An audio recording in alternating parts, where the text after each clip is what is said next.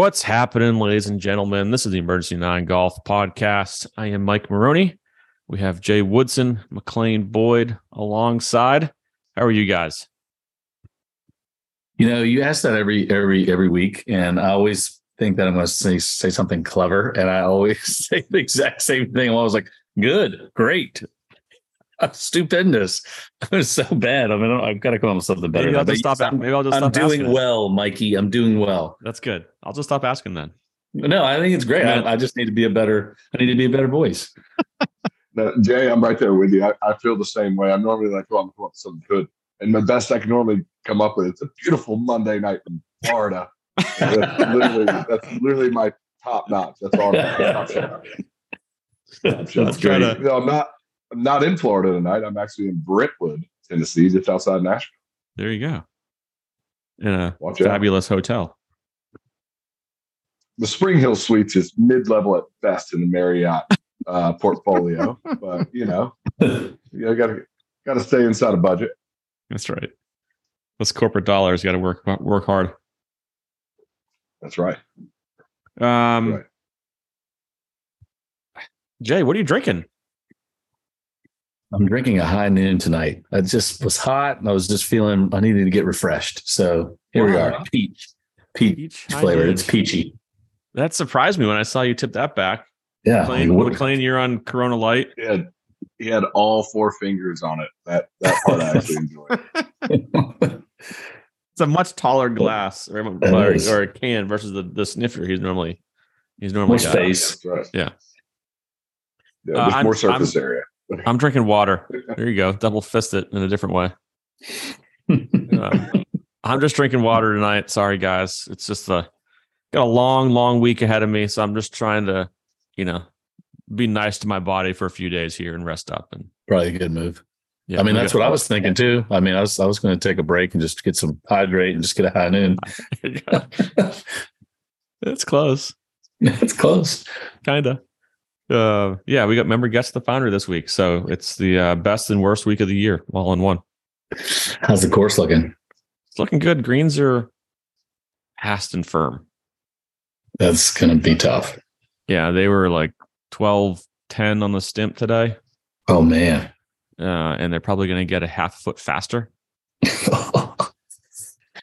13 on those greens are that's It's that's it's stupid. I was out I was out dotting some greens today uh, for the hole locations, and I just did the front nine, and we have like two hole locations of green. That's like you know, it's like I was I was putting to them, and I'm like, it's okay right now. It's kind of iffy right now. It's going to be bad come Thursday, Friday, Saturday when they're a half foot faster. yeah. You know, a lot of people don't take that into consideration. I think in the amateur golf world, that once a green get that gets that much faster, how much smaller it gets from a superintendent's perspective. Yeah, I where mean, you can actually put hole locations. reasonable pinnable areas. Like there was one I hit today, you know, especially I've always felt like at the foundry, you know, yeah, the downhill ones are really fast, but I feel like the side hill ones are the toughest because you got to play so much break and then get the ball to stop. Mm-hmm. Yeah. and as it as it's breaking, because you have to play three feet of break on a 10 foot putt, and it's just it's just picking up speed as it breaks too. Yeah. And so it's just so hard to cozy it down there. I'm like, well, I got to move this one. I can barely stop it right now, so I'm going to move this one. uh, so it'll be interesting. It'll be, and they're getting firm too. That's the other thing. It's one thing if they're kind of receptive, Yeah. uh, but the shots in and the chip shots around the greens will be Tough. will be tough. So, and then I'm just going to cuss out my superintendent Hunter Hankley. His pace pace of play will go to a snail's pace, and everyone will be yelling at me for pace of play, and he's just going to be over there in the corner laughing, Le- grinning. just grinning ear to ear. Ha ha ha! ha, You motherfuckers! yeah. That's fantastic. But let's um, let's get into a little golf, huh? We had uh, the AT and T Byron Nelson, TPC Craig Ranch. Oh, it's outside of Dallas. Is that correct? yeah. McKinney. McKinney, Yes. Yeah. same thing. Yeah. Outside So- of Dallas. Yeah. Um, I I'm really mad at myself. Very mad at myself.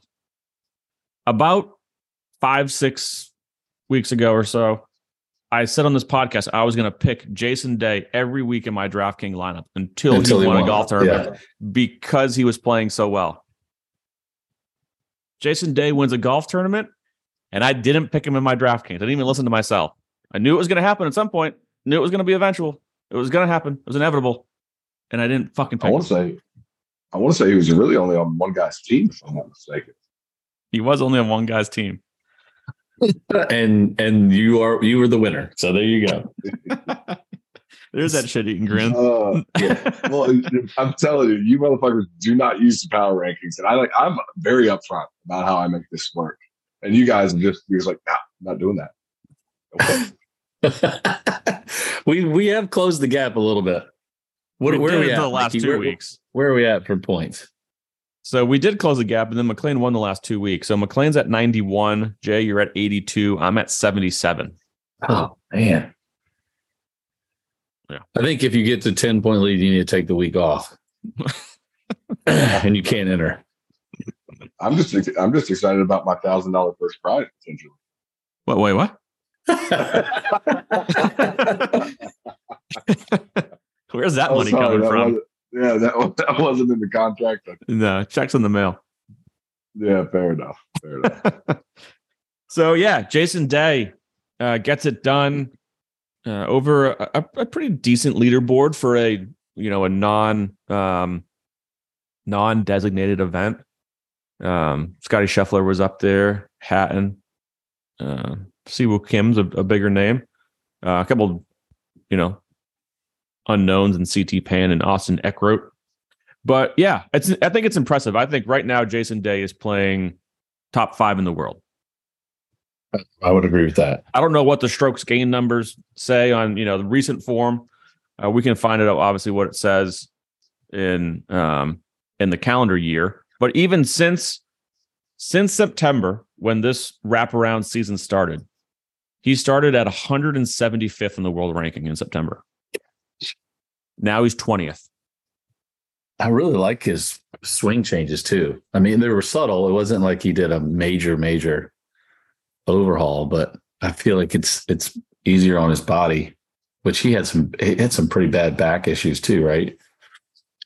Yeah, I mean, hell, the guy's always been injured. It feels like he's had vertigo and back and knee and all kinds of things. But yeah, he basically re kind of revamped his swing a little bit. And you're right, it's not by the naked eye, it doesn't look crazy different. Um, It, it just seems like it's on a little bit better plane on the way back. Um, Yeah. and he's able to. I mean, I'm, I know we, if I had it in front of me, I could you know pick it apart a little better. But it just looks in a. He used to get it kind of a little bit steeper on the backswing, and he would really, you know, had no hip turn uh, on the backswing, and it really just. It was almost like you could you you watch him swing like you're that looks like it hurts your back, you know. When you just watch it, like kind of like when you watch Will Zalatoris, like that looks like it hurts, and it does hurt does. to do that. Um, but it just looks a little softer now. Like the lines look a little better, and it looks a little bit more fluid, in my opinion. He, he look he used he used to look so aggressive, like you know, ripping through it, just real big separation with upper body and lower body. No, you're you're exactly right, Dan. Because of his limited hip turn coming back, the club had a tendency to sometimes get just a hair across the line at the top. Yeah, because he didn't have that flexibility of the lower body helping to create that rotation. Yeah. Um, I think that's gotten tightened up a little bit. You know, that's something that a lot of golfers have gotten to, especially ones that are at you know, his caliber, tour caliber, right? We all age Yeah. a little bit. It just Okay. happens. It is what it is. And you have to get more comfortable feeling like that left knee turns in a little bit with the backswing, that your hip rotates slightly, slightly to your, uh, you know, your backside if, if you're lefty or righty. But you know, for a right-handed guys, it's rotating a little bit towards to that right side, and that gives you that flexibility to get it back there. It also gives you the flexibility to keep that club down the line. If you're not if you're not turning that hip, the club has to go up and it has to get more vertical, has to get a little steep, and it has a tendency in Jason Day's case to get slightly across the line. It seems like he's softened that a little bit. Also, seems like his tempo is a little bit smoother, uh, Yeah. which I think provides some some longevity into what he's going to be able to do. We all know that the guy's not lacking any talent. He's in no shape or form ever been lacking any talent. So if he's able to soften this up, get comfortable with this move, which it looks like he is, but especially based off of his recent play, you know, I think he stands to win a lot more golf tournaments. Yeah, I agree, hundred percent. I mean, he's it, he's doing everything really well right now, For, at least from the naked eye. I mean, I haven't looked at the exact stats, but just watching it play. Well, so I'm I'm looking at these stats, and I wanted to point this out because out of all the major stats, the major stats that we really we really dive into, there is one outside of it, but out of all the major stats that we really dive into, he is highest in driving distance, 62nd in driving distance. Almost everything else except for proximity is he higher than, well, I should say, what lower rank, higher rank, lower number. Um, but he's 62nd in driving distance. He is um, 11th in strokes gained putting, 29th in strokes gained around the green, 16th in strokes gained approach to the green, which also leads me to try to figure out how is proximity at 105 if your uh, approach to the greens at 16. That looks that looks a little bit out of whack. Um, off the tees, 25th, tee to green, 12th, and strokes gained total, seven. So the fact that, as we all know, no one considers Jason Day a short hitter. None of us do. No one's ever had that conversation before. But when you go down and you look and notice it, that stat sticks out as the one that he's really the highest ranking when it comes to you know the major stats that we really uh, drill down on. It really says a lot about the remainder of this game and how he's playing. Yeah, yeah, no, I, I agree. Uh, across the board, is he's always been a, a good putter too. Like mm-hmm. always felt like that's one of his strengths. Like he's just very consistent, solid putter. I mean, I think like anybody, you, you get streaky when it comes to the longer putts, but he always Jason Day would always make those putts that you should make, which I always when I look at a putter and kind of rank them, I always feel like if you if you watch them, if they always make the putts that they should make, you you always feel like they're a good putter. The, the, times that you look at a player and he misses a couple short ones or he the speed's really bad on, on his lag putting, you're like, ah, he's he struggles. But anytime you see him make those, you know, three to six footers, you're like, this guy's got it. He knows what he's doing. Well, it's like when you watch watch a good ball striker, the ball's always coming out of the right window, the correct window, yeah. right? Yeah. With with Jason Day when he puts, the ball always looks like it's just rolling end over end. It's like he's always hitting his start line. The speed's always good. Again, he, he might not make every putt for, for various reasons, like you can miss a putt, but they're all pretty damn good. He's always oh, yeah. got a shot at making it. Yeah. You know? Um, no, and you bring you bring up a, a really good point there. You know, Tony Finau, we don't consider a great putter. We know he's a great player, but we don't really consider him a great putter because we seem to watch him miss a lot of, especially those short ones. But his putting statistics are actually pretty solid at the end of the day. So, you know, w- with what you were saying, Jay, I think it, you're you hit the nail on the head there. I've always loved. Go for it. No, I said I've always loved Jason Day's pitching motion. Yeah, very simple. Very simple. hand hand action. I use it as an example a lot when I teach pitching with with amateurs because I feel like way too many amateurs get all wristy and they're trying to help the ball and they're trying to get all this loft and spin and it's like no let, let's let's have a nice solid strike and use friction. You're not good enough to do that. Let's just you're not good enough simple. to do that. Yeah, most of us aren't. Yeah, exactly. I, I've even at times, especially you know here in in the southeast dealing with like Bermuda grass into the grain and dormant. And I, I just kind of picture his motion when yeah. I'm hit, hitting those shots of the really wide, not much wrist hinge, and just kind of let the body just rotate through it. And it's uh it's it's pretty to watch. Yeah, absolutely. I, I know what I didn't realize. Uh, I shouldn't say I didn't realize. I forgot how good of a tear he went on for a couple years there when he got oh, number yeah, one in the world. Since in so he's now won 13 times on the PGA Tour and has a major. It's a pretty damn good resume.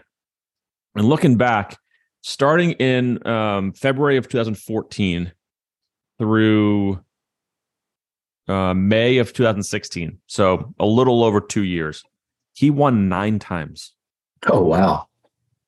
He won the match play in 14, in 15, he won the Farmers Insurance, the RBC Canadian, the PGA Championship, the Barclays, and the BMW Championship. Then in 16, he won the Arnold Palmer, the match play again, and the players. I mean, there's some big time wins. Too. Oh, yeah. I mean, two match plays. Then you had a major, the players, two playoff events, and then like some of the regular ones, the Farmers is always a good field. The, he won big, big tournaments. Arnold Palmer was always a strong field. Like, yeah, he's he's won some big ass tournaments in his day.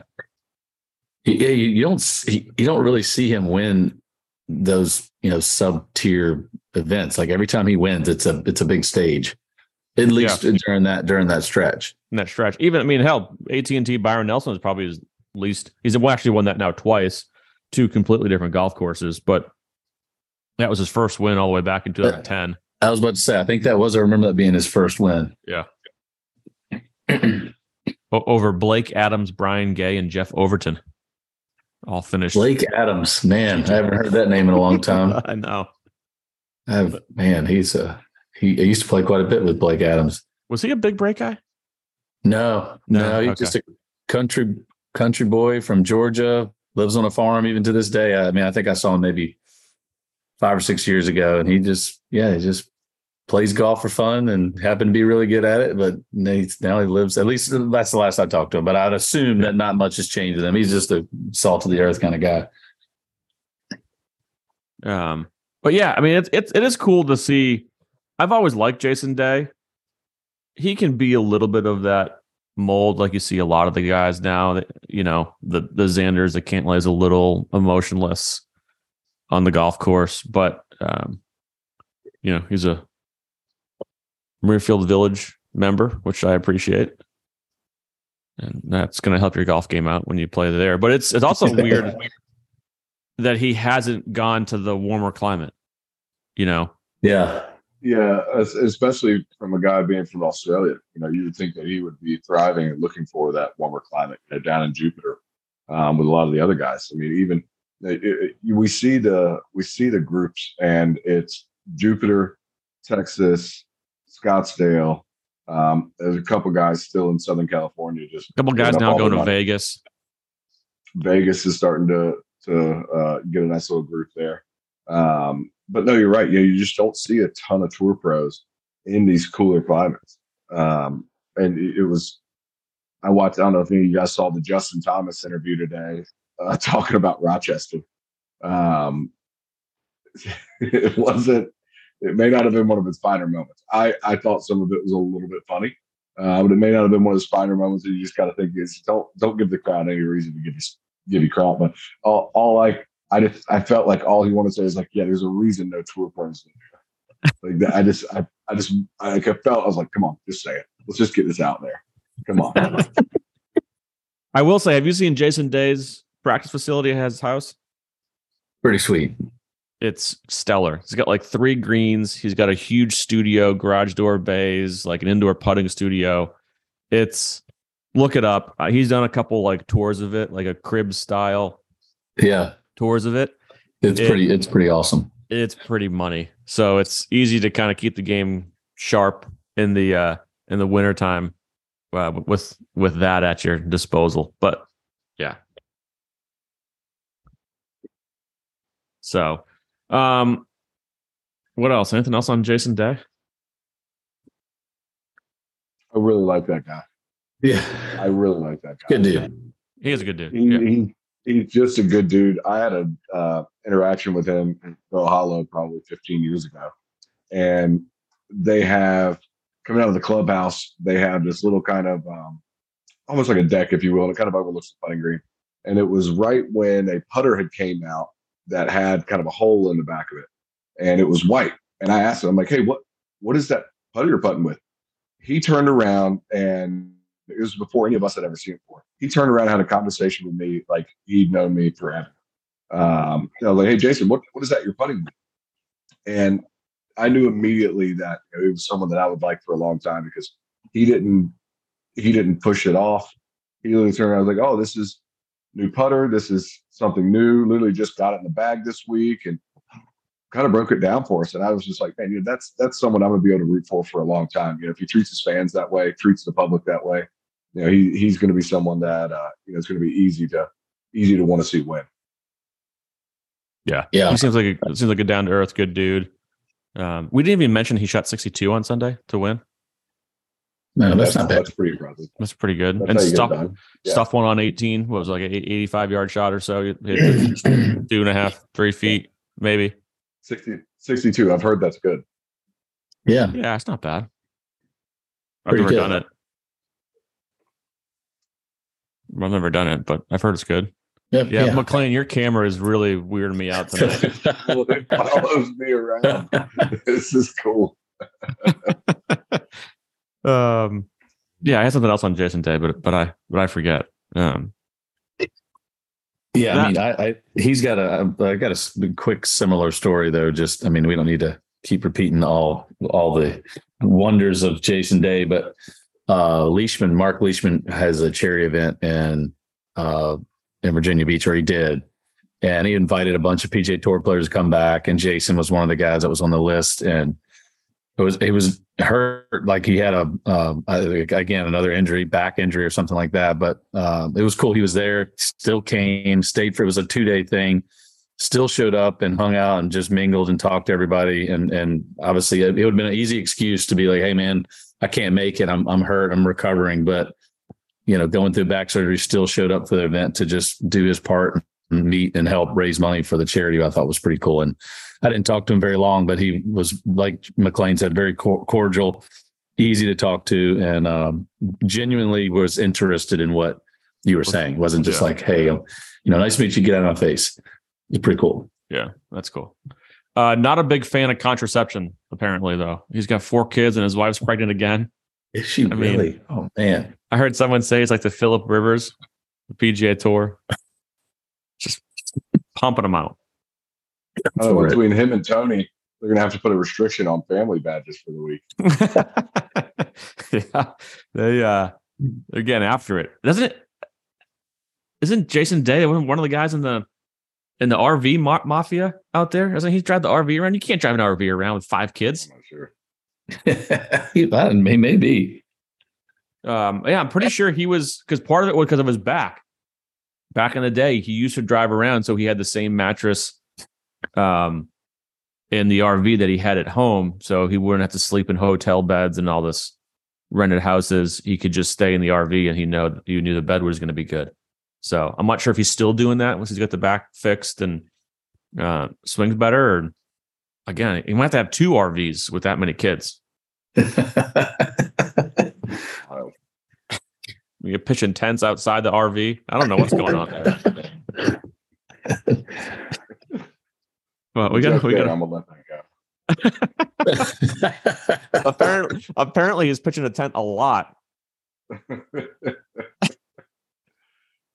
Again, honey. All right. You Um, won last week. We're gonna afford two more. It's right. yeah, exactly. Oh man, they gave him a cowboy hat. I get the golf channel on right now and they're showing the trophy presentation. I didn't realize they gave him a cowboy hat. He Oh yeah. he cannot pull off a cowboy hat. Not many people can, but I definitely can. Uh, anything else on on one in Nashville. Yeah, you will. You gotta get your your logo there right on the on the front. I'll refrain from using which company, but you gotta get that right out there. Make all kinds of sales. It'll look good. Anything else on the AT&T Byron Nelson? Um, you know, Scottie Scheffler played well. Uh, didn't play well on round three, which is a little surprising. But um, Austin Eckroat, I don't know. It was hey, a little. Austin Eckroat, we, we need to give Austin Eckroat his due. I mean, the kid was a stud college player, and Mhm. it's nice to see him starting to to break through a little bit. You know, it's it's always good to see some of the younger stars go out and get a couple of high finishes, start to make a name for themselves. And at the end of the day, I mean, the kid was a stud at Oklahoma State. Uh, I I think he's someone who can can build off of a little bit of that Oklahoma State um, team that they have out on tour because they have one heck of a crowd. They that program has produced so many great players, and they're going to continue to do so. But you know, I think that plays a lot into finding some level of comfort out there. You know, I don't know how close he is with Rickie. I don't know how close he is with some of the other guys, but you got to imagine there's there's some sort of um, best way to say it, some sort of team aspect that he feels probably during practice rounds and when he's on the range that gives him a, a certain level of comfort when he's out there playing. You know, something like a guy like Jason Day did not have, um, but still gets it done. How about that team? I mean, he he was on the same team with Matt Wolff and Viktor Hovland. Yeah, is that any good? that's yeah, that's pretty good. I've, I've read I've read somewhere that's pretty good. I mean, he's all the way up to 77th now in the FedEx Cup point list. And uh, believe it or not, I'm actually looking at the FedEx Cup point list more than I ever have this year. Um, one, because of top 50 in FedEx Cup points gets into the designated events next year automatically. And because only the top 70 are guaranteed their full card for next year. They dropped that from 125 to 70. So there's a little bit more sense of urgency to those those lists now, um, which I guess is a good thing because almost no one ever looked at the FedEx Cup rankings. You know, what? So what is? Uh, you probably know this better than anybody, Mike. What, what's the plan at the end of 2020, 2023? So they, they're not they're doing away with the the Korn Ferry finals. So right? yeah, there's so, gonna there's a new the the fall the wraparound portion is over. There's still gonna be a fall series. It's basically gonna be like an extended playoff for for um status, right? So those guys that fall 71 to 125 to 125 and then the corn the Korn Ferry guys will join them and they're all going to fight for you know more status only the top 70 are guaranteed their full card. Um, and so you're going to have that fall series will still exist. You'll still see a lot of those same tournaments at the same courses that we've been used to. It just won't be an official event for the 2024 season. That won't start until the tournament champions in January. So it's just like a like a play-in series, I guess, so to speak. Essentially, yes. Gotcha. It's like a qualifying series. yeah. So you know, and they're going to obviously play for money and points, and they can get their cards, and so there's obviously a lot for those guys uh, to play for. But it's not going to feel like the top guys in the world don't feel like they're getting behind the eight ball with FedEx Cup points if they want to take the fall off. Yeah, and have an actual off season. Yeah,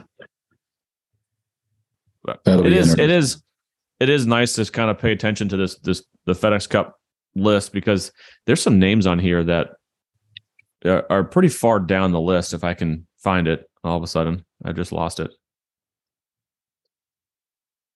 It's just great radio. Hold please. we should have some music going on in the background.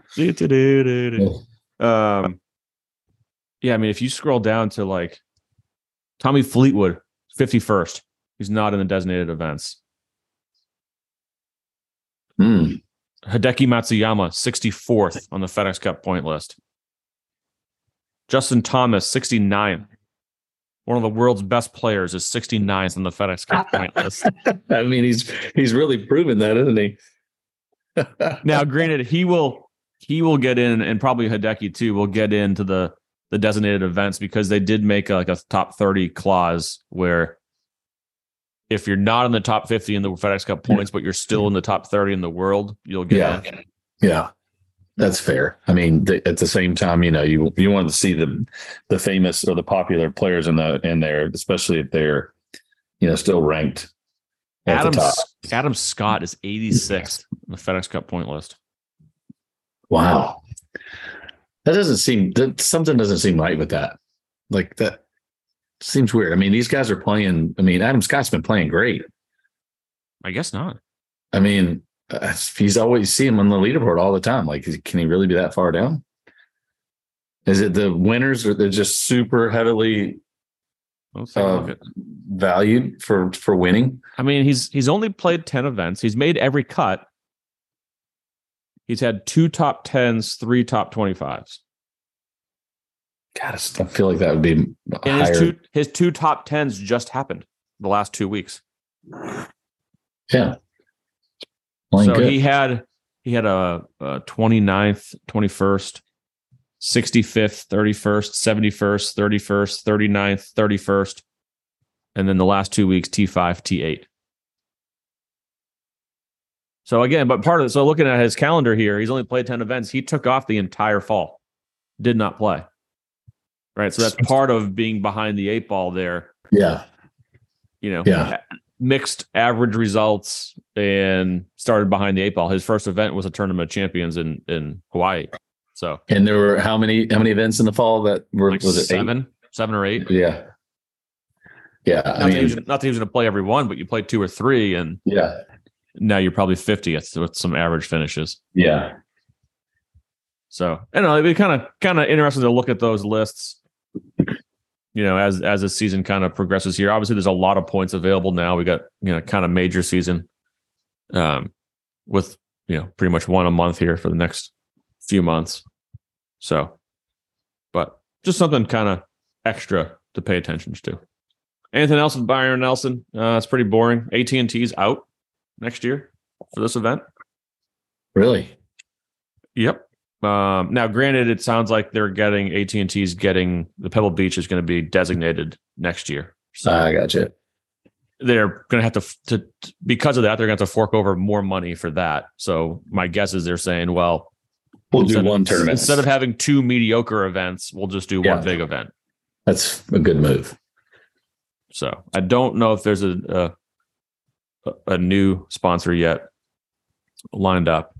Um, but yeah, it sounds like AT and T's out of this event. They're going to do just Pebble. What did you guys what did you guys think about them trying to create, you know, the 16th hole at Sawgrass and the 17th? You know, tried to tried to stadium it in a little bit. I mean, it's tough to always replicate anything and think you're gonna have the same level of success. I don't think the crowd is ready for that. You know, the expectation now. People people travel from all over to go to the waste management because of what they know the 16th hole is going to bring. And I think it's very difficult. I, I will say I do like the fact that they're trying. Edit that out. Um, I like the fact that they're trying. Uh, I think it. I, I do think it does bring a level of you know trying to create something different, trying to do more of keeping up with what modern golf truly is. And I like that there's an effort there. I don't know that the execution is being nailed right now, and I don't know exactly how you do that. By no means do I have the answer, but at the same time, you know, I, I like to see it. I think it's cool. I think it does create more of uh, an attraction for people not only that want to follow golf, but people that want to get into it. Maybe you know don't historically follow it, but they see that they have this new opportunity to go have some fun at their local golf tournament. And I hope they take it. I hope it, it gets the participation numbers up, and I think it, it builds on that. Yeah, I mean, I, I like them trying it. I mean, it's not nothing's ever going to replicate 16 at Phoenix. It's just Yeah. not not going to happen. And and the atmosphere that you're searching for, McLean, is is up to the fans, right? It's yeah, Agreed. just because you build the stadium doesn't mean it's going to be ruckus and rowdy and the, the fans got to be rowdy. I mean, when you look at Yeah. any atmosphere, any good atmosphere in sports, it's always the best fan bases, the the rowdiest, the loudest. There's some football stadiums or some basketball arenas, baseball stadiums that are just dull. The fans are just dull in that certain city or wherever it may be. So no matter how good the stadium is or this hole is, it's the fans got to kind of make it what it is. I agree with that. I agree with that. And like you said, it Scottsdale's a destination for people to get rowdy. Oh It's- yeah. and, and it's organic. It's built and built and built and built over the years. You know, it was rowdy when Tiger made that hole in one at Scottsdale in 1996, and there was no stands there. I mean, Yeah. you watch that old footage, and they're just kind of just around the, the ropes, you know, going nuts. And so it's that was built organically. You can't just build a stadium and expect everyone to go bonkers all the time, and it it'd be the same. If Yeah. you build it, they will come. They'll come, they'll sit there in the seats, but will they get off their ass, or will they No, just? I'm with you. I, I I agree with you. I was making a joke of it, but no, I'm Yeah. I'm right there with you. It does come down to the fan involvement, um, and it's not something I, I think every sort of um, every place wants to see. You know, I think there are still a lot of very traditional venues where the membership and kind of the fan contingent around there probably doesn't want to provide that. Mhm. So it'll be interesting to see how it, progresses throughout more events throughout the year. I mean, obviously, we're going to see more places trying to adapt that level of um, interaction for the fans, and I think that's fantastic. But I do agree with you; it does take a very long time to build up to you know what they've done at TPC Scottsdale. Yeah. Again, I'm all for trying new things and seeing what sticks and what doesn't. And you know, becoming a little bit more more modern and and hip. I don't know, maybe golf but louder would be really cool. But uh, let's go ahead and get to it. We're here. so golf but louder. We had we had a huge event, LIV Tulsa, this past week at Cedar something Golf Club. Sounds like you're really into this. It, I I watched so much of it, as in completely forgot it was on and watched zero shots. but Uh, that's doing an injustice. I will say it's doing an injustice only because of the way it finished. You had DJ, Cam Smith, and Branden Grace in a playoff, and they all played some great golf to get into that playoff. Um, you know, missing that was really just our fault. I mean, we would have all enjoyed watching that. And you can't guarantee that that's going to happen every week, and I get that. But looking back, and I went back, watched all the highlights literally right before we jumped on here, and it was good golf. That no one saw. Even if you were watching it, you couldn't see it because the CW cut the coverage in most of the parts of the country. With three, four holes to go, the CW went off the air. And where's my list here of what, what they went to? what, what some silly show, Penn and Teller, so, like that. so in certain parts of the country, so here in Richmond, if you were watching, they cut off coverage right at six o'clock to go to an episode of The Rookie. Not really sure what that is. It has nothing to do with sports, by the way. It's like a police show. Um, couldn't tell you who's in it. In other areas of the country, they went to Blackish, rerun of Blackish. Uh, some went to Penn and Teller. they cut off LIV Golf, which was on this unbelievable finish with two of the best players in the world for Penn and Teller. Other areas went to the country, went to Family Feud. yeah, that's awesome. uh, that's awesome. So it's not good. I, I don't have good. to say anything. I'm just just that's all I have to say. yeah, that's not good. It's not good. So it's just yeah, you know, um, hey, Andrew Green's on the TV. I just texted him, but uh, um, yeah, I don't know. Drop. LIV it, it, I, it should be cooler than it is. Cam Smith and well, DJ uh, playing in a playoff should be cooler, but I just don't think anyone cares anymore. Uh, I don't know that they don't care. I don't think it's being televised properly. You know, there's it, it sucks that the league got so tarnished and wasn't able to lock down a major TV contract because it could be so much better. It They'd really be better off just staying on YouTube. Now, I, I don't disagree with that. But now it's to the point, at least, I mean, and you could have easily, with the YouTube thing, you could have absolutely parlayed that into a YouTube TV partnership to where they get their own channel during the tournament uh, days. Like that, that shouldn't have been hard to pull off. Um, I think at this point, we're only looking at a sinking ship. Um, and it's unfortunate because you guys know how I started out. I was a fan of it, I'm, and I'm not to say that I'm not a fan of it now. I like a lot of what they're doing. I like a, I, I really like the effect they've had on the sport overall. Um, but the way it goes, if something drastically does not change, these guys are going to play out their contract, pay a fine, and they'll be back on the PGA Tour in five years. And I, I just, I, I, I just truly think there's no one who's going to renew, re up their deal to stay there, considering what the PGA Tour has done and how that's become so much more attractive. Now, if they continue to make these big contracts, because that, that's another thing. These contracts got paid, and the uh, exorbitant amount of money that was paid was to garner participation. At this point, I think I don't think they're going to do that again. I don't think Brooks is going to get a hundred million to come back for another four years. I just don't see that happening. If they do, this thing will keep going the, the way it's been going. But at the end of the day, I think these guys are going to cash out and either literally go live on a yacht or they're going to start practicing and, and get back on the PGA Tour. And I do think it will come in the form of some sort of fine that they have to pay. I think they will break it down to a percentage of whatever their signing bonus was. Say, hey, you want to get back to the PGA Tour because you can't make everyone pay, you know, a million dollar fine or a two million dollar fine because it's just not fair to a guy that got you know a hundred million to come play on the LIV Tour versus one of the guys that got a couple million to play on the LIV Tour. You know, you just can't you can't regulate it in that instance. So I think it's going to be broken down where these guys have to pay a certain percentage of either their earnings while they were over there, their signing bonus, and they will be back on the PGA Tour at some point. Because regardless of what anyone really thinks about it, and the PGA Tour will be arrogant about it, I'm sure to a certain degree right now, but they want those players back.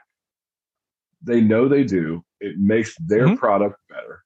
They want to say that they have the absolute most dominant field in every tournament, and you can't say that without them. Well, and they also want the major the the win of sorry, Greg, we got all your guys back. Like just getting them back is a win. Like, hey, we've won this thing, you know. So, but That's exactly right. Yeah, I don't know. I'm just I'm really worried about my Majestics. I'm just looking at the season long standings here. Uh, I did at the beginning of the season. I did the you know the quiz to pick my team, and the Majestics were it. They're in dead last right now. We need a shakeup. We need some sort of. We got three captains. That's always been a problem. If you have three, you have none. You know we gotta we gotta have a shakeup here. We need an in season trade. Check the waiver wires. I don't know. We got to do something. Fire who's the manager. The, who's on the team? I don't even know who uh, Lee Westwood. Oh gosh. Ian Poulter, Henrik Stenson, yeah. and then I think there's a rotating fourth cast member. Um, cast member. this is pretty much what it is, right? It's kind of a TV product. So Laurie Canter, Sam Horsfield. I think Andy Ogletree stepped in and played the third round this past week because of an injury. Really? I'm not sure how that works. But this is a real tour. They should get world ranking points. Andy Ogletree should play one round of golf and get world ranking points. yeah. Um, to fly in on Allegiant Airlines to get there. Yeah, he had, a, he had a layover in Omaha before he get to Tulsa. That's great. That's um, great. So I, I don't know. It's just I wish these guys were on the PGA Tour. A lot of them I don't like. I wish they were. LIV would have been better off just staying on on YouTube. This, I think it was an utter embarrassment. They they got what they wanted. They got DJ and Cam, yeah, a couple others, but DJ and Cam in a duel in most of the country, if they were tuned in, could not watch it. Yeah, that was that's poor. That's an utter failure. In my uh, yeah, or CW just doesn't care. Like you're not, you're not. Maybe they weren't bringing in the ratings even with that. They're like, yeah. you know what? And more people watch the rookie, so we're gonna switch.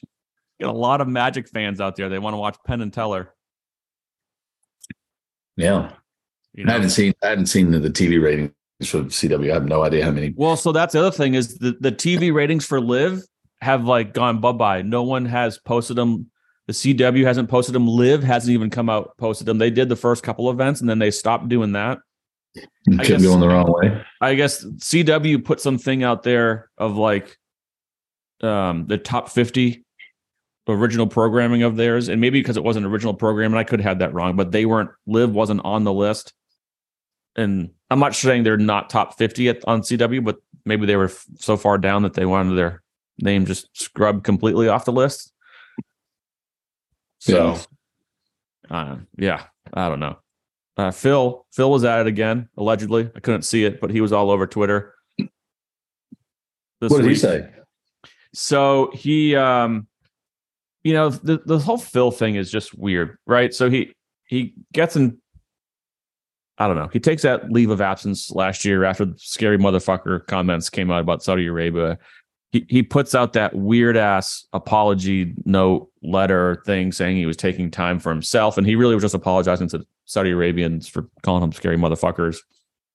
then when he does come back at the US Open, he's like very muted and didn't look like himself. Now all of a sudden he has been he's been off social media for quite a while. Then he plays well at the Masters and now he's all back all over social media with the videos and hitting bombs and talking about his calves, the same shit we've heard for the last 10 years from from Phil. And so his post the other day, which is now deleted. And again, I can't see it because I'm not I'm blocked by him on Twitter, but um, some news journalist had screenshotted it and put it out there. He's like PGA uses I think he means not PGA Tour, PGA of America. PGA uses OWGR to get in. Number 103, Tringali. Number 111, Munoz. Number 110, Kokrak. Out. Number 128, Hossler. In. Colluding with Tour and against LIV. Three years from now, who was most likely to be here? Question mark. Monahan or LIV? We won't forget. You too, Juan. Really? yeah, I don't know what the hell that means. Um, but yeah, so he's basically alleging that the PJ Tour and the PJ of America are concluding against each other. Um, he did then delete it. He went at a- Eamon Lynch, wrote an article, and then he went at Eamon Lynch about something on social media. He's then deleted that. So I don't know. Phil's just Phil's just at it again. Yeah, I wonder if he's. uh No, I probably shouldn't say that. I mean, you just wonder what's like going on in his head. Like, are there other things? Are there other factors that are making him act so sporadic? I mean, is it this weird coffee shit that he came up with? I mean, is that is that messing his brain up? Like, like something's not right. Like he's so up and down and you know erratic. I guess is the best way to say it. Like you said, at the Masters, he didn't say anything to anyone until he played well. And he played well. Now he's all over social media again, and he's back at it. He feels like Phil again. Yeah, yeah, it's weird. So I think he's still nervous that Billy Walters' book comes out this summer at some point. Oh, so oh, he, Billy Billy Walter, the the notorious gambler, who got some dirt on him, went. It was good buddy. Or not, I'm not sure good buddies, but was buddies with Phil. They would go gamble and do all this kind of stuff, play golf together, and well, Billy Walters got nabbed for insider trading and went to jail for a few years. Phil Yeah. was a Phil was a part of the insider trading issue. Basically, he gave up information he had on Billy Walters, so he didn't go to jail. He had to pay back his earnings from the insider trading of the stocks. Well, Billy Walters got pissed and has written a tell-all book about his life and this and that. And allegedly, there's some not great things in there about Phil Mickelson. I can't wait to read it. So I'm sure we'll have some something to digest and read uh, later this summer when the excerpts start coming out before the, the book does this summer. So yeah, so I don't know if he's like nervous about that and he's just trying to win on this front. I I still think there's a part of him and Norman because I basically feel like this tour was started by the two of them, right? It's just as much Phil's tour as it is Norman's tour. If the, we believe the reports that Phil was helping the lawyers write the language for the bylaws. I think he's pissed because him and Norman promised a bunch of things to these guys that have not come true. yeah, he's getting exposed. He's getting exposed a little bit to his buddies on tour. They're looking at him like, Phil, you you fucking fucking said I could have my cake and eat it too. And they've all dropped their names from the lawsuit too against the PGA Tour. Every player has now dropped their name, and it's now officially just LIV versus the PGA Tour. So I think Bryson and Matt Jones, I think, were the last two that dropped two weeks ago off that. So again, I don't know what what to really make of Phil's. It just it seems like he hasn't changed now. He definitely looked like he had changed for quite a while, and now he hasn't. So he's got his cockiness back after one strong finish. Way to go. Way to go. So he's where is he on this season long?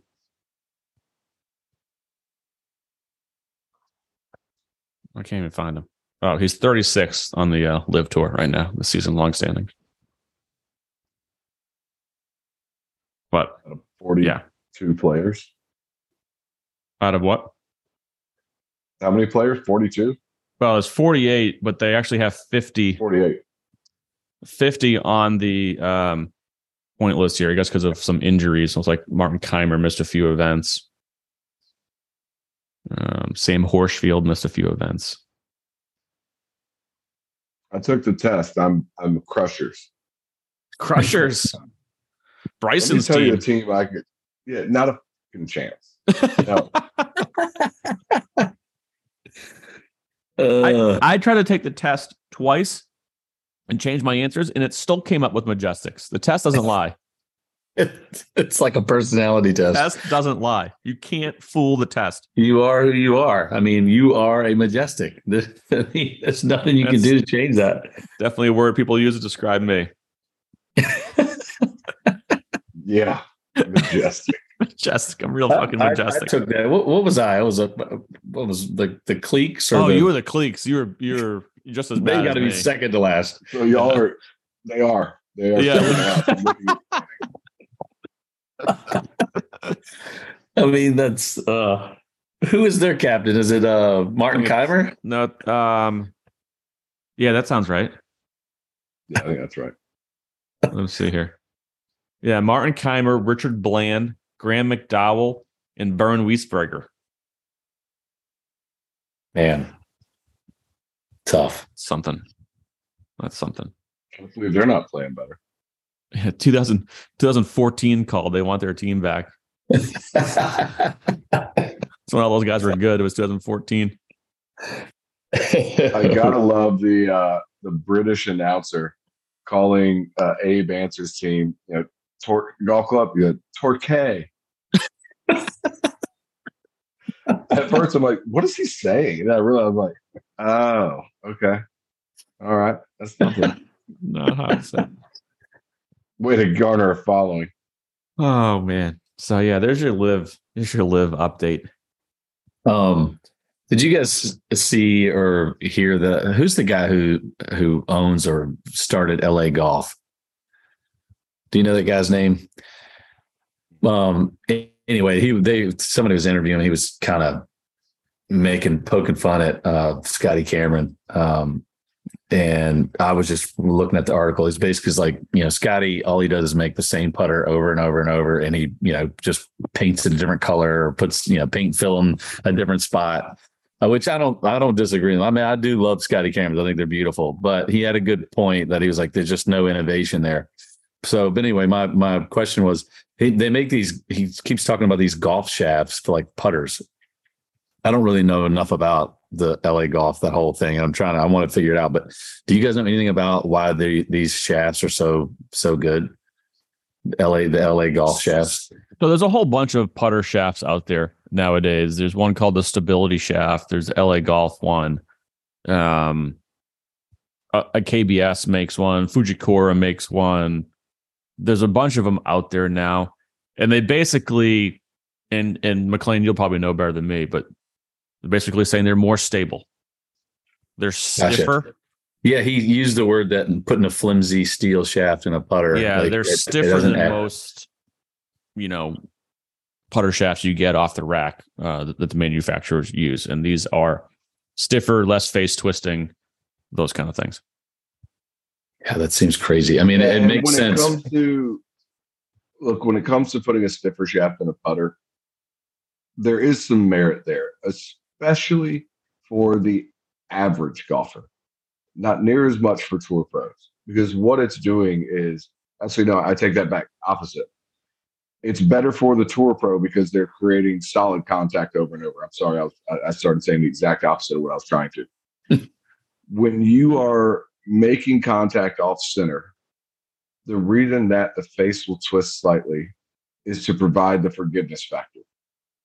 When you have a a um, an amateur golfer that the face doesn't react and it doesn't open up near as much for a toe hit, you're going to miss that ball more left.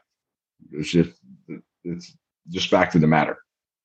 So that's where it kind of comes down to is it good for some of the tour players absolutely i think you know when you're catching it in the center i think there is some merit there i haven't done any personal testing between the two i have not seen any you know verified data between the two say this is you know a, a measurable amount better i understand why it could be um On paper, it makes sense. on paper it makes sense. I haven't seen any stats behind that, but with it, what it, exactly what Mike was saying, how it limits the face rotation. Well, the only time the face rotates is on an off center hit. The face shouldn't be rotating on that. If it's rotating outside of that because of your stroke, you weren't making the putt to begin with. So that doesn't matter. call, call a spade a spade. Well, we're talking But- the the face the face rotates at a putting stroke. We're talking about the, The, the twisting of the face, the I guess. twisting of it on an off center hit. Correct. Yeah. Correct. So these is- these are like graphite shafts that are these are like graphite shafts that are stiffer and lighter. I'm guessing. It's graphite and steel combination. Okay. um, and it, it limits it on a, a good stroke. Again, I'm not. I have way more experience fitting and working with full swing golf clubs than I do putting putter fitting. I have a very, very. I don't want to say a basic knowledge of it. I have a good knowledge of it. I've done a little bit of it. I've studied some of it, but not near to the level of some of the top putter fitters out there. And I would not consider myself one of the top putter fitters out there um, with a golf club, yeah, I'm, very comfortable in assessing data from a full swing, understanding the benefits of different shaft profiles and how it matches up to certain swing types, certain tempos, and you know, dissecting the data to help us really, you know, nail that down.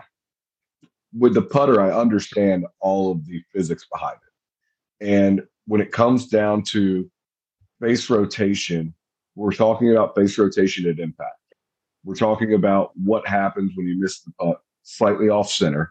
And it's supposed to provide some level of correction. That's why we see these high MOI putters now. You know, when you miss it a little bit off center, the benefit is that it is transferring more energy into the golf ball. So it allows you to generate closer to your desired speed, even though you didn't hit it dead center uh, in the face. So that 10 footer that you caught dipped off center was only going 9.75 feet and wasn't getting there. Now, now traveled out that full 10, 10 and a half feet that you're trying to create to where the ball still has a chance of going in the hole. But as far as the shafts are concerned, there's a reason that you'll you've seen so many tour players go to it at certain times. I don't know what the current statistic is with how many players are putting this in their bag. But the big thing that I really take away is that when it comes to equipment and it comes to new technology, it is tested on tour first. It is tested in small batches with the best players in the world. And if you see certain guys start to go to it, there's something there. They found Yeah. a little bit of something. They've tracked it with data. It, this isn't something where guys just say, "I'm just going to throw that in there." Those are, those decisions are no longer being made on the PGA Tour. Not not in any sort of you know large group function. So, you know, I, I remember one of the first guys that I saw go to it, and obviously it stuck hard with me. Um, Ryan Palmer was putting with one for a while, and you know that immediately that really that stuck with you that he played it? That's it weird. did. It did. It did. Just like it did when he played well last week. Can't believe no one else picked him either. What a wild, wild scenario. Um, but you know, at the end of the day, I think there is some merit there for me to try and assess the delta. I don't know what that is to just be, you know, in, entirely forward about it, but Yeah. I understand the premise and I understand what it's trying to do. But again, for the average player out there, I'm not so certain it does offer a big benefit. Um, from the standpoint of, you know, if you give me a shaft that's not going to rotate, not going to correct that's the correct that slight toe hit, I'm just going to miss the putt farther left. You know, Yeah. it's going to stay stiff. The club face is going to stay closed. The ball's going to miss left. Yeah. Yeah. but then I would then I would say, well, then why? I mean, why? What is the benefit for a, a PGA pro, even if you're uh, the best player in the world, if it if the the fact that it's supposed to twist to allow for it to correct, then why would you not even? Why would you not want that? Why would you not want Oh, that? yeah, I don't. I don't think necessarily a putter though. It, it, it's not reacting the same as a full swing. A full swing can kind of Correct. the way we we have the the irons and especially the woods with the bulge and roll constructed to the gear effect to help those off center hits correct. You don't have that that much on the putter, and so what what they're saying is the testing. These things are like triple X flex shaft that they're putting in these putters, and the, why the majority of them are graphite is to make a steel shaft triple X. It's got It's going to be super heavy. so heavy. Yeah. So the the graphite can be, you know, triple X flex and still have the same weight and kind of responsiveness uh in in the head. I've messed around with them a little bit, not in really my own putters, but a couple guys at the club have them. I, and I've messed around. I actually almost like my putter to flex a little bit. It's it's it helps me. I like to feel like my head's because I have a lot of face rotation. I like to feel like there's a little almost lag in my putting stroke, and to me, it was almost like too rigid, too stiff, and the feedback. I, I mean, I, they're saying it's supposedly better now that if it's a graphite shaft, that you can still feel the where you make contact. But I just felt like the I'm big on how that sounds coming off the face, and to me, when I've messed around, it didn't quite sound the same or what I like to Yeah. hear and So, feel. Well, I What think, is- Mike, you bring up you bring up a good point, Jay. I apologize. I don't mean to cut you off, but you bring up a good point where if you were going to ask me what the larger benefit or why players would go to it, it's because it offered a, a different amount of feedback, a feel that they preferred. And we all know putting is very personal. So that to me would make a lot more sense of why guys would go to it. Again, I have not done this research. I'm trying to make sense from the common common sense perspective of why this could work, why it wouldn't work for certain players. But at the end of the day, what would make the most sense for me is that guys they like the feel. It changed it up a little bit from what they're used to, and Mhm. it gave them a sense of of comfort to a certain degree. Um, so that would make more sense to me why you would see players going to it. Yeah, I mean, I think the the question uh, that I have is wh- why is stiffer better with your putter? Like, if if all these if these pros are hitting the ball in the center more times than not, that's great. But if they do miss hit it, why would they not want? What is the benefit of having this super stiff shaft? What how is it improving their putting? Um, and then rather than having just a you know a softer shaft, and, uh, yeah, I don't know. It's something I have to research. I just didn't know if you guys heard any any feedback about it because I was just reading about it. and I'm like, maybe I'll give this thing a shot and throw a you know four hundred dollar graphite shaft in my putter. I've always talked about like with, with my own with myself in my head. There's a lot of conversations there, but one of them was I think I'm going to buy one of these and, and mess around. But Yeah. they're they're fairly pricey, and yeah, so I think I'm going to probably pull the trigger at some point here. Um, just give it a shot. yeah, I can do some. I'll be able to do some data testing in my backyard, so that'll help. There you go. I'll come help. Uh, humble brag, humble brag.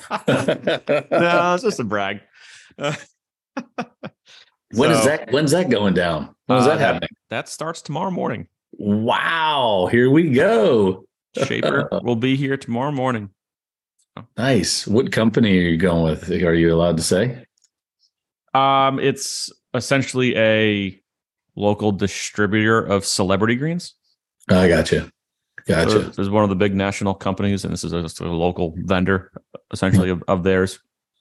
So they have they have a bunch of um guys as like their ambassadors: Jon Rahm, Max Homa, um, like Marco Mira. They have a, a handful of guys. So now Mike Maroney, Yeah, throw them on the list. Let's Yeah. get you on the website. one of their ambassadors. Brand ambassador. You have Andrew Green coming in to design it. No, I don't have Andrew Green coming in to design it. But speaking of Andrew Green, it's a great segue, McLean. Let's get to the PGA Championship at Oak Hill. Your camera's moving by itself and you're not even in the screen. It's freaking me out. It's look. It's looking for you. Um, yeah, we got we got a major this week. What is major week? I got live from on the screen. It's always a good good time when the live from's on. Uh, they're up in Rochester, New York, at Oak Hill, and yeah, the reason we bring up Andrew Green, if you are not familiar with Andrew Green, he is a up and coming architect on the scene. Golf Digest just called him uh, one of the hottest architects uh, out there. And so I, I know Andrew personally. Uh, we're fortunate to have him. Um, I'm not going to say on staff, but be associated with the foundry. He did our renovation in 08, 09 when he was with a construction company, McDonald and Sons. He was their in-house architect. He has since went off on his own, started his own firm, and has gotten some big, big time gigs. He has redone Scioto Country Club, where Nicklaus grew up in Columbus, Ohio, Inverness, Wannamoisett in Rhode Island, uh, Congressional. He redid the Blue course there, and he has redone Oak Hill, which you will see this week. He's kind of a a Ross specialist. He's he's renovated a lot of Donald Ross golf courses, and he has yet to design his own course. He's been a, a renovation restoration um, specialist right now, and so he's done a ton of work. Kind of brought it back to what Donald Ross has done. Tom Fazio went in there, and I think I think I would love to get Andrew's off the record thoughts of uh, Fazio, but I think like three of the courses that he has recently renovated, Fazio has got his hands on it before and fucked it up, and then they've brought brought Andrew in to to get it back to where it was and kind of what Ross was uh, envisioning from from the beginning. And I guess the biggest thing you'll see and you'll hear a lot about at Oak Hill is it basically one of their founders planted something like 30,000 trees on the property when it was first built. And he, Andrew Green, has taken out thousands of them. We can all talk about trees and various, but part of what Andrew was talking about is like, well, when this course was designed, these trees weren't here. And yeah. so he's trying to bring it back to where it was when Ross actually designed it and has changed the greens a bunch, did a lot of changes to the bunkering. So it'll be really, really interesting to see. It's you and you and I, you guys were, were chatting before. We think it's going to play a little bit like a U.S. Open this week. It's sounding like it's going to be a single digit under par winner. It's not going to be a 15, 16 under. I don't think it'll go over par. I don't know what I haven't looked at the weather forecast for the week up there, which you never know. I mean, it's it it's Rochester in May, so it could still be pretty damn yeah. cold and and blustery up there with the um, wind coming off the Great Lakes. So yeah, it'll be fun, fun to watch. And I actually did just text um, Andrew right before we get on this, just to, you know, good luck, congrats. And he just gave me a simple thank you. And then 10 minutes later, he was on the golf channel. So, um, but That's we're, cool. we're excited to have Andrew. He's still involved with us. He's going to be helping us with our bunker renovation this summer and um, helping us put together a master plan for uh, changes and tweaks we're going to try to make to the golf course here in the next handful of years, which just kind of keep getting better and better and uh, kind of progress forward. Awesome. Yeah, it'll be fun to fun to see that that project shake down. But um, yeah, it'd be cool to hear. I want to check out some of these um, interviews with him on Golf Town too. It's always nice to hear what the architects have to say about you know what they did to certain holes and why they did it. I think it's pretty neat. Yeah, he's he's great at doing historical research, and he'll go back and with a lot of his old clubs. He'll go back and he'll find old images and aerials, and then compare them to present day, and just kind of take any information. A lot of these old big time clubs too. They're they're fortunate they have like his club historians, and they've have kept good records over decades. And so there's a lot for him to go just sit down and look at, and so he's good at, at bringing it back to what it was supposed to. The green shapes this week are going to be cool. They're asymmetrical. They had gotten they were. I was watching a, a, before and after. They had gotten very circular, oval, like just boring, plain Jane. Like if you had a five year old draw a golf hole on a on a piece of paper, they just made a circle and stuck a flag in it. And that's kind of how these have gotten. And now they're a little more asymmetrical with almost like corners and brought back a little more slope and uh, it'll be cool. So I think I think you're gonna see some of the players get pissed off at some of the fairway bunkers. It sounds like the fairway bunkers are pretty damn difficult. Some of them are gonna just hit a wedge and lay up on a par four kind of thing, like can't get it to the green, which really pisses these guys off when they yeah. can't no they can't have a shot to the green. So, you know, they're a hazard. Don't hit them in sure. there. Hit it in the fairway. True. Sorry, that's just my little thing but just a little thing. my little thing. So, yeah, what are you guys? Uh, I think we'll get the picks here in one second. I think it's going to be a guy who drives it well, hits his iron well, and then chips it well. Yeah, I thought you were going to say and puts it well. I'm like, no, that that probably win anyway. And puts it well and has a great mental mental game and a great game plan and a great caddy. I think and if, if you have if they do all that, if you do all that, I think you'll probably do pretty well this week. No, but if, from a stat standpoint, I think if you look at probably more driving I don't know. Again, I, I probably should have done a little more research on how the course is playing, although it's only Monday. But if it's firm, I'm not sure distance is going to be king, but I think more accuracy than distance.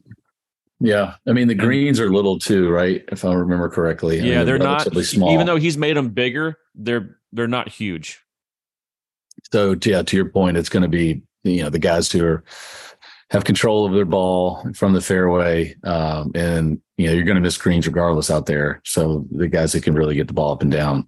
So I mean, typically if you're going to chip and get the ball up and down, you know most of those guys are good putters too. But um, but yeah, I think you know premium on on chipping. Um, and uh, we approach into the green, but you know it's all set up with the with the driver as well. So, you know, to your point, it's par 70 playing 7,400 yards. Yeah, Um, it's pretty long. So, but depends on depending on how firm and fast it's playing, it, the driver, you know, may not necessarily need, you know, all that stick all the time. So, And the We'll is usually pretty good at, at mixing up the distances on a few of the holes. They'll kind of move Yeah. them around a little bit. and I bet they don't play it at 70, 7,400 the whole. I bet they have one one day we're playing it, you know, 72 and then, you know, 7350. I, I doubt they'll play it, you know, Yeah. tipped out the whole way around. Yeah.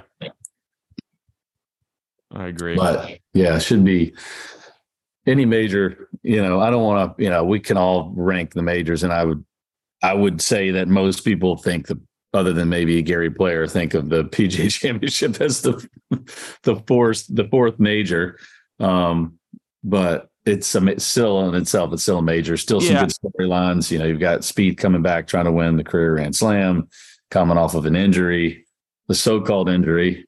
Um, so there's still, you know, plenty of plenty of storylines. Will a LIV player, you know, win a win a major while they're not on the PGA tour. I mean, that's obviously a, another big one too. So, um, but what was I going to say? You had made a point that was great, and I was going to piggyback off it. Now I forget what it was. lines, I think I was talking about Oh. Jordan Spieth. Yeah. No, no, no, no. You said about where the the this event ranks among the other majors. Oh yeah. And I, I think what hurts this event is there's not an identity as much as the Yeah. other three. Sure. You know, obviously the British Open, links golf, across the pond, different weather. Like we just that's just got a clear identity. The Yeah. US Open is thick, rough, gouging it out, hardest Grueling test test. golf, grueling test. And then the Masters is, you know, Augusta and azaleas and the tradition and you know, all that kind of stuff. And the PGA is just lacking a little Yeah. bit of identity. It always gets, you know, when you look at the world golf rankings, this is always the strongest field by their metrics, even with Mhm. the 20 club professionals. Uh, Yeah. Just because the other top 100, the other 100, what, 25, 30 players in the field are usually those 130 are in the top 150 in the world rankings, is, you know, um, Well, I think a lot of that has to do with the timing. You know, it was different when it was the last major of the year. Mhm. You know, it, it, it's it had that if nothing else going for it. Your last chance to get it done. You know, we saw a lot of guys historically go in looking for the either the career Grand Slam or you know we look back to Tiger trying to complete the Tiger Slam.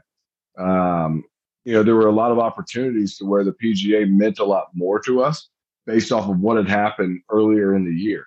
Now I think it's a little bit lost in the on the schedule. I mean, it's obviously still a major, an incredible event. Not trying to, trying to take anything away from it. You are correct.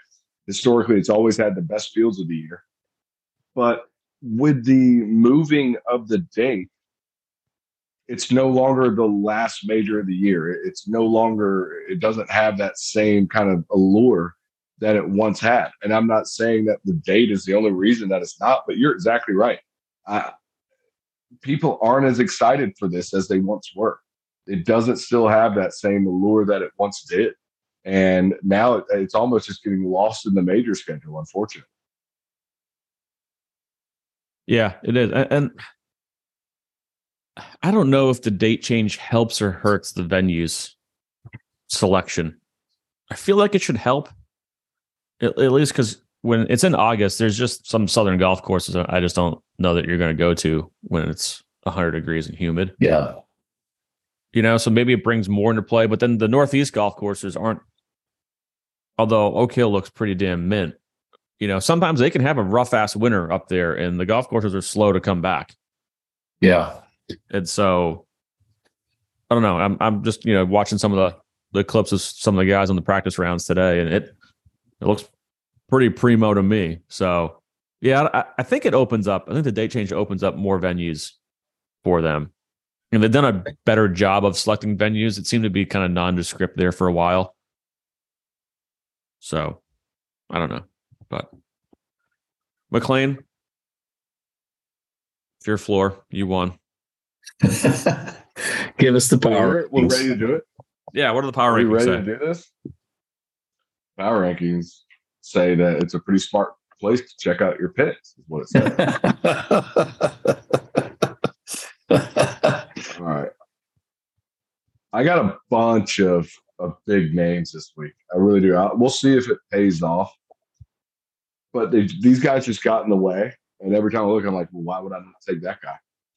So without further ado, coming off of his win in LIV Tulsa, Oh God. Dustin Johnson.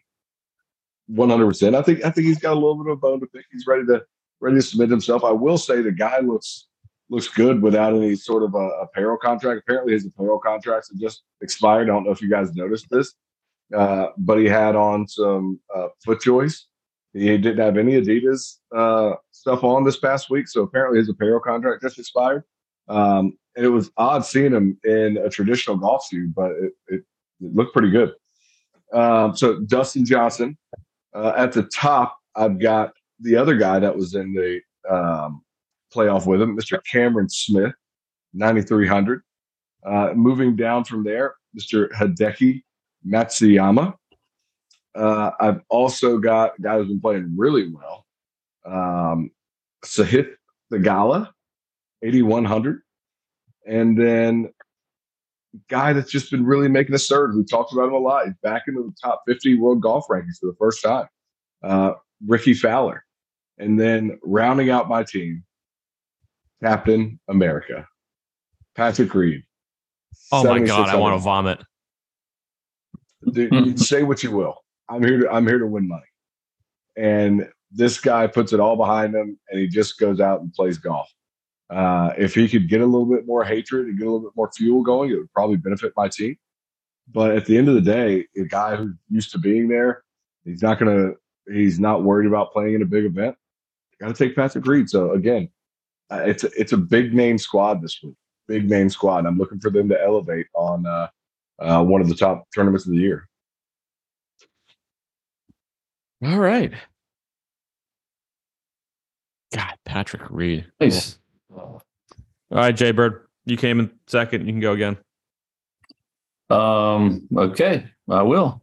I got kind of a hodgepodge. I actually had some, I did the lineup first and I had a couple of the same names that uh, McLean did, but I, uh, I've since edited and this is what I've finished on. Um, bottom of the barrel here, 6,700 bucks. Uh, KH Lee he obviously didn't play. He didn't, he didn't go for the trifecta last week, but overall has been playing some pretty good golf. Finished eighth at the Wells Fargo, and you know making cuts um, since the players, and it's been playing pretty solid. So at sixty seven hundred bucks, if he can you know, again have a good week and get some points, that'd be uh, that would be uh, pretty good.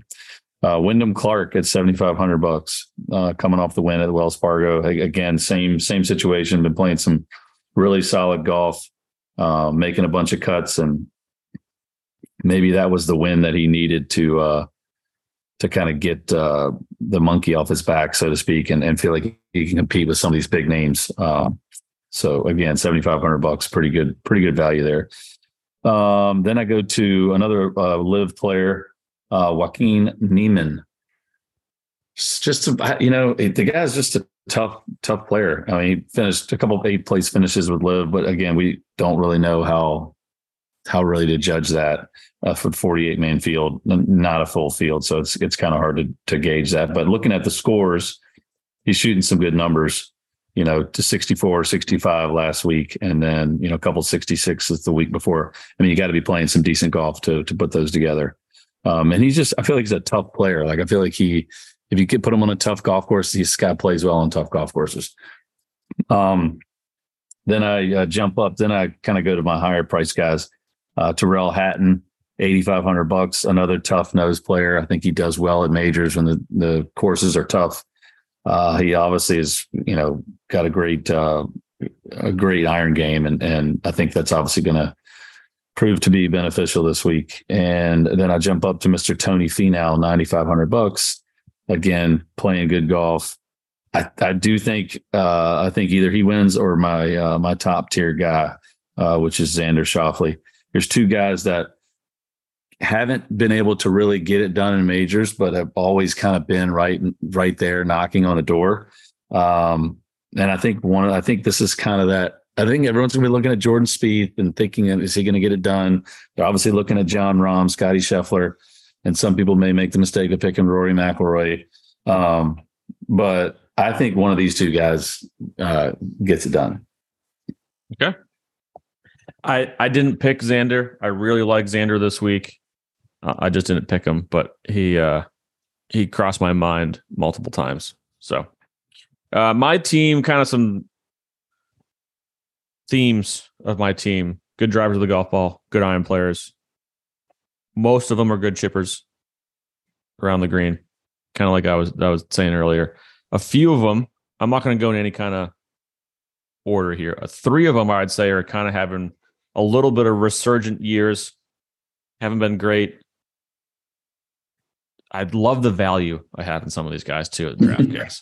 so uh, my three resurgent guys: 7100 Gary Woodland had a much better year. Hits it long. Knows how to play a tough golf course. U.S. Open winner. I like him. Seventy six hundred dollars. Rickie Fowler, strokes gained total. He's eleventh on tour this year. Just playing very very solid golf. Hits his irons well, chips it well. Then I got Tommy Fleetwood at eight thousand dollars. And Got on the guy, resurgent guy. Feel like his ball striking, he'll get it around here. And he's actually been chipping it. He hasn't been historically a great pitcher and chipper of the golf ball, but his strokes gain numbers around the green have been much improved. So I like him there. Uh, another guy I have, I have Wyndham Clark. Already heard his name. I think this golf course is up perfect for him. Um, obviously, he's feeling confident coming off his first win. Think he'll, you know, give me a top 15, top 20, I think, from Wyndham Clark this week. Then I go up to 8,400. Matt Fitzpatrick. Give me him on a tough golf course. You know, he drives it well. Just uh, his game is rounding in the form. Just won a few weeks ago at the RBC. I like him. And then I go up to the winner. I picked him in January. No reason to pick him. This golf course fits him absolutely perfect. 11,400 Jon Rahm wins. I mean, yeah.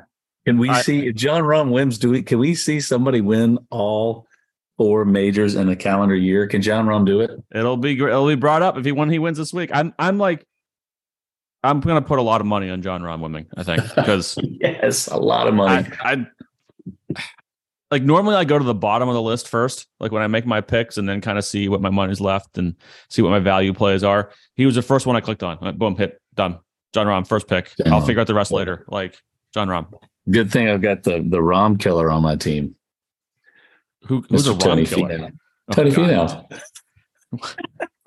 Jesus, the Rahm killer. Holy crap, that's overstated.